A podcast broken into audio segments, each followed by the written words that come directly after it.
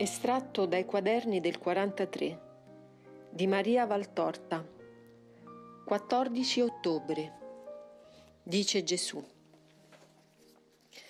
Ti ho detto che i libri della sapienza vanno sempre letti con riferimenti sopraumani, proprio l'opposto di quello che fa il mondo e la scienza del mondo, la quale non sa elevare sé a livello soprannaturale, ma si sforza di abbassare il soprannaturale delle cose al suo livello terreno. In questa maniera, dalle pagine ispirate, coglie il senso artistico, sente e nota la poesia e la musica, tutto quanto, insomma, carezza i suoi sentimenti umani, ma non si industria di aprire le porte oltre le quali è rinserrato il suo spirito che essa, umanità, nega o dimentica di possedere, tanto di esso non si cura. E lo spirito, oppresso come schiavo in buia galera, non riceve il riflesso. Dico riflesso perché il raggio non scende attraverso le strette muraglie della superbia e della lussuria umana, non riceve neppure il riflesso del sole della sapienza raggiante per tutti e per lui, sepolto nel pozzo oscuro dell'indifferenza al soprannaturale, così lontano. Non riceve neppure la più lontana onda di quel riflesso di luce, la più lontana vibrazione di quell'armonia che non è fatta di sole parole, ma di significati eccelsi e sempre più si inebbetisce in una segregazione delittuosa. Poveri spiriti chiusi in esseri dominati dalla triplice sensualità della carne. Quando una parola soprannaturale valica la loro prigione, come eco venuta da lontano, hanno un soprassalto e tentano uno sforzo per farsi udire dalla carne che li opprime. Ma sono conati vani di un debole oppresso da un gigante. Per intendere la parola quale essa è, e per rendere lo spirito quale dovrebbe essere, signore della carne e non schiavo, l'umanità dovrebbe mettere la scure al piede di interi boschi e abbattere gli alberi malvagi piantati dall'imprudenza di alcuni o dal loro ribelle pensiero e lasciati crescere liberamente, anzi aiutati nel crescere da altri imprudenti ad altri ribelli alla legge del Signore.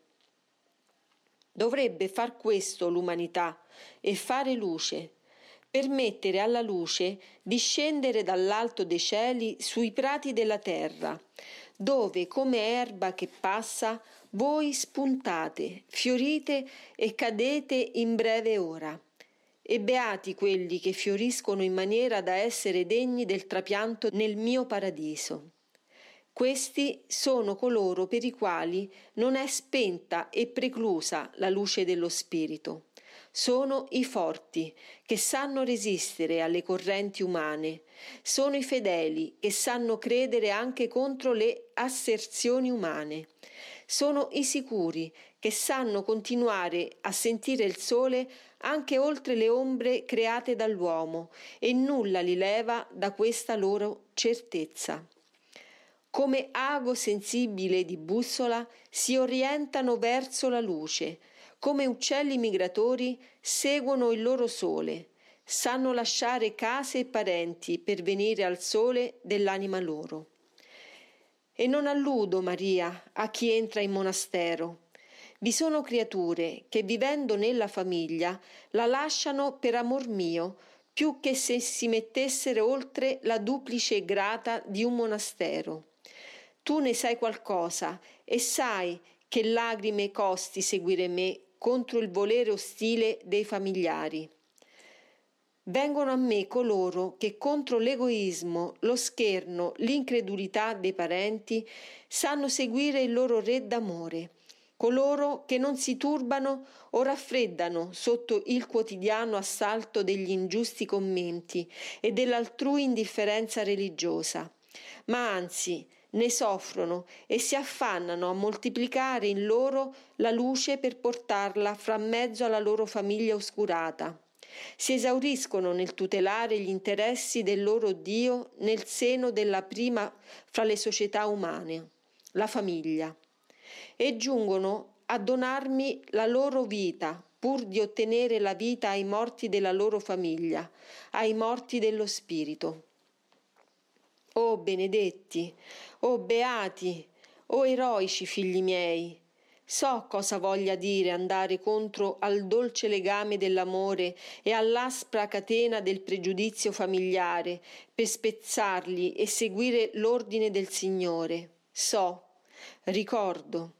E premio, di premio speciale, i nascosti martiri dell'egoismo familiare e dell'amore familiare, i santi martiri del mio amore, prepotente in loro come la morte e struggente come un fuoco. La frase del cantico di notte nel mio letto cercai l'amore dell'anima mia senza trovarlo, va letta sopranaturalmente così. Molte volte e per cause diverse viene la notte per l'anima.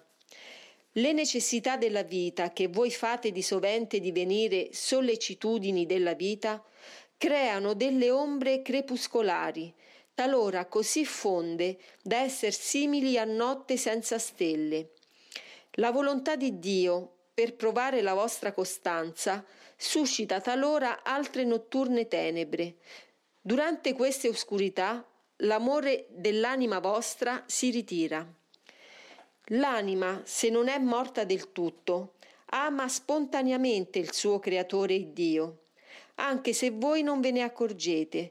Questa vostra luce, questa vostra fiamma nascosta entro le opache barriere della carne, tende con nostalgia al regno da cui è venuta e sospira all'unione con la sua origine.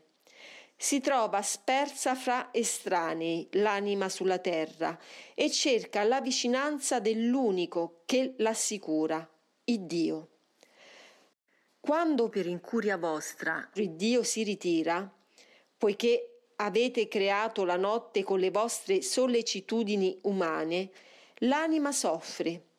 Avviene in lei come uno sbalordimento iniziale, ma viene poi il momento che essa si ridesta e allora cerca l'amore suo e soffre di sentirlo lontano e per colpa della sua rilassatezza che ha permesso alla carne di signoreggiare con le sue sollecitudini senza valore. Quando invece è Dio che per provare uno spirito si ritira da esso e permette alla notte di avvilupparlo, allora questo spirito vigile si accorge subito d'essere stato lasciato dal suo amore e balza in piedi per cercarlo e non ha pace sinché non lo abbia raggiunto e stretto al cuore. Alle sollecitudini della terra questo spirito che ha compreso la luce oppone l'unica delle sollecitudini che dovreste avere, quella della ricerca di Dio. Santa sollecitudine dell'anima innamorata, alla quale corrisponde la divina sollecitudine di Dio innamorato delle anime delle sue creature al punto di dare se stesso a salvezza loro sia che abbiate perduto la vicinanza mia per colpa vostra o per volontà mia, sappiate imitare la sposa del cantico, sorgete senza indugio, cercate senza stanchezze, senza titubanze, senza timori. Se dipende da voi la lontananza, sarebbe vergognoso che non cercaste di farvi perdonare essendo pazienti e insistenti nella ricerca. Se dipende da Dio, sarebbe offensivo che voi mostraste umana impazienza e quasi con questa rimproveraste Dio che è incensurabile. E neppure timori dovete avere. Quando uno cerca il Dio, il Dio, anche se è nascosto, veglia su lui. Perciò nulla di vero o male può fare il mondo al cercatore di Dio anche se infierisce con scherni o con persecuzioni. Pensate sempre che ciò sono cose di durata relativa, mentre il frutto del vostro amore, coraggioso, non perisce mai. Quando infine le vostre amorose ricerche vi concedono di riunirvi all'amore dell'anima vostra, stringetevi ad esso con abbraccio ogni volta più forte, sino a divenire fusione totale e indissolubile fra voi e lui. Vedi, piccola sposa mia, quando si è giunti a questo punto, Gesù non si scosta mai. Basta che tu volga lo sguardo dello spirito per vedermi vicino, proprio come uno sposo innamorato che si aggira nella casa nuziale, e basta che la sposa si volga o si affacci alla porta per vederlo presso a sé o nella stanza vicina. Non è dolce tutto ciò? Non ti dà tanta sicurezza, tanta pace e conforto?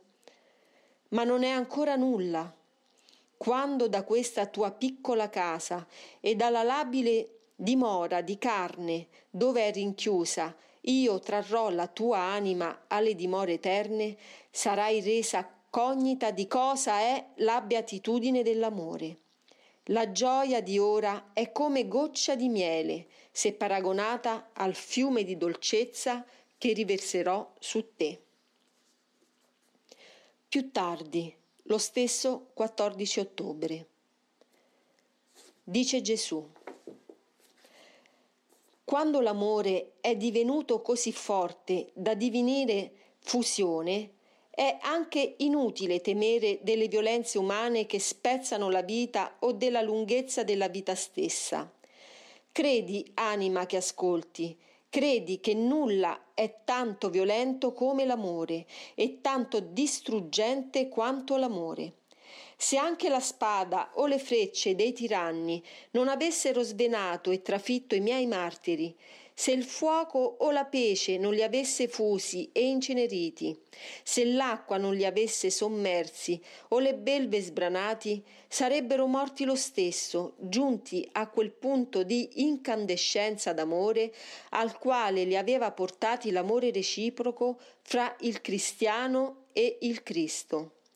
Più di una spada e di una freccia apre vene e cuore l'amore più del fuoco e della pece consuma l'amore, più di un'acqua sommerge l'amore e più di una belva affamata aspira a sé l'amore.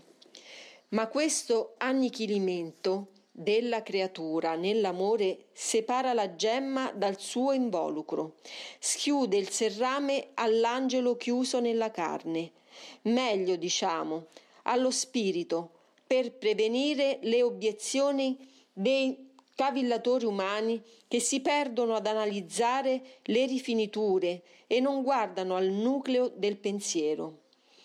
Questo annichilimento libera lo spirito immortale e lo fa nascere ai cieli che l'hanno atteso e che si aprono al suo entrare e si chiudono dietro a lui, mettendo barriere di pace fra esso e la terra ostile ai santi. Per questo vi ho detto, non temete di chi può uccidere il vostro corpo, perché l'uccisione del corpo è liberazione dello spirito. L'amore è immolatore come la spada e il fuoco, come l'acqua e le belve. E ai giorni vostri, in cui non sono le grandi persecuzioni che coronarono di porpora la Chiesa nascente, vi dico in verità che non mancano i martiri ai quali è spada, è fuoco, è belva la fiamma d'amore. Quella che voi chiamate piccolo fiore non è meno martire di Agnese, perché la lama che beve la vita dell'una e dell'altra ha in fondo un sol nome, l'amore e nel cielo il martirio dell'una e dell'altra, sebbene consumato con forma diversa, hanno ugual premio, perché la gloria di Dio fu la gente che le spinse ad incontrarlo e l'amore delle anime quello che le spinse a chiederlo. Ugualmente è inutile temere la lunghezza della separazione. L'amore la abbrevia perché consuma non resiste a lungo un essere preso in un vortice di fuoco. Il fuoco porta velocemente presso al fuoco, presso Dio, uno e trino, che è la perfezione dell'amore, che è l'amore stesso e che ad ogni attimo di tempo rinnova ed espande il suo ardore che va dal centro ai tre e dai tre all'unità, con ineffabili e non comprensibili a mente umana moti di amore, e come onda da chiusa sorgente trabocca poi e si espande sull'universo e lo abbraccia, lo feconda, lo attira da sé ad esso vita e chiede di ricevere le vite create per portarle a conoscere l'amore, ossia se stesso, con la perfezione che non è più delle creature mentre sono separate dal Creatore, ma dalle creature quando sono nuovamente raccolte sul seno del Creatore. O luce beatifica, o amore tre volte santo, perché il mio sacrificio di Dio non è stato sufficiente a donarmi tutte le creature, perché anzi il nemico ha talmente agito sulla debolezza umana da rendere impenetrabile il mio sacrificio nelle quasi totalità delle creature?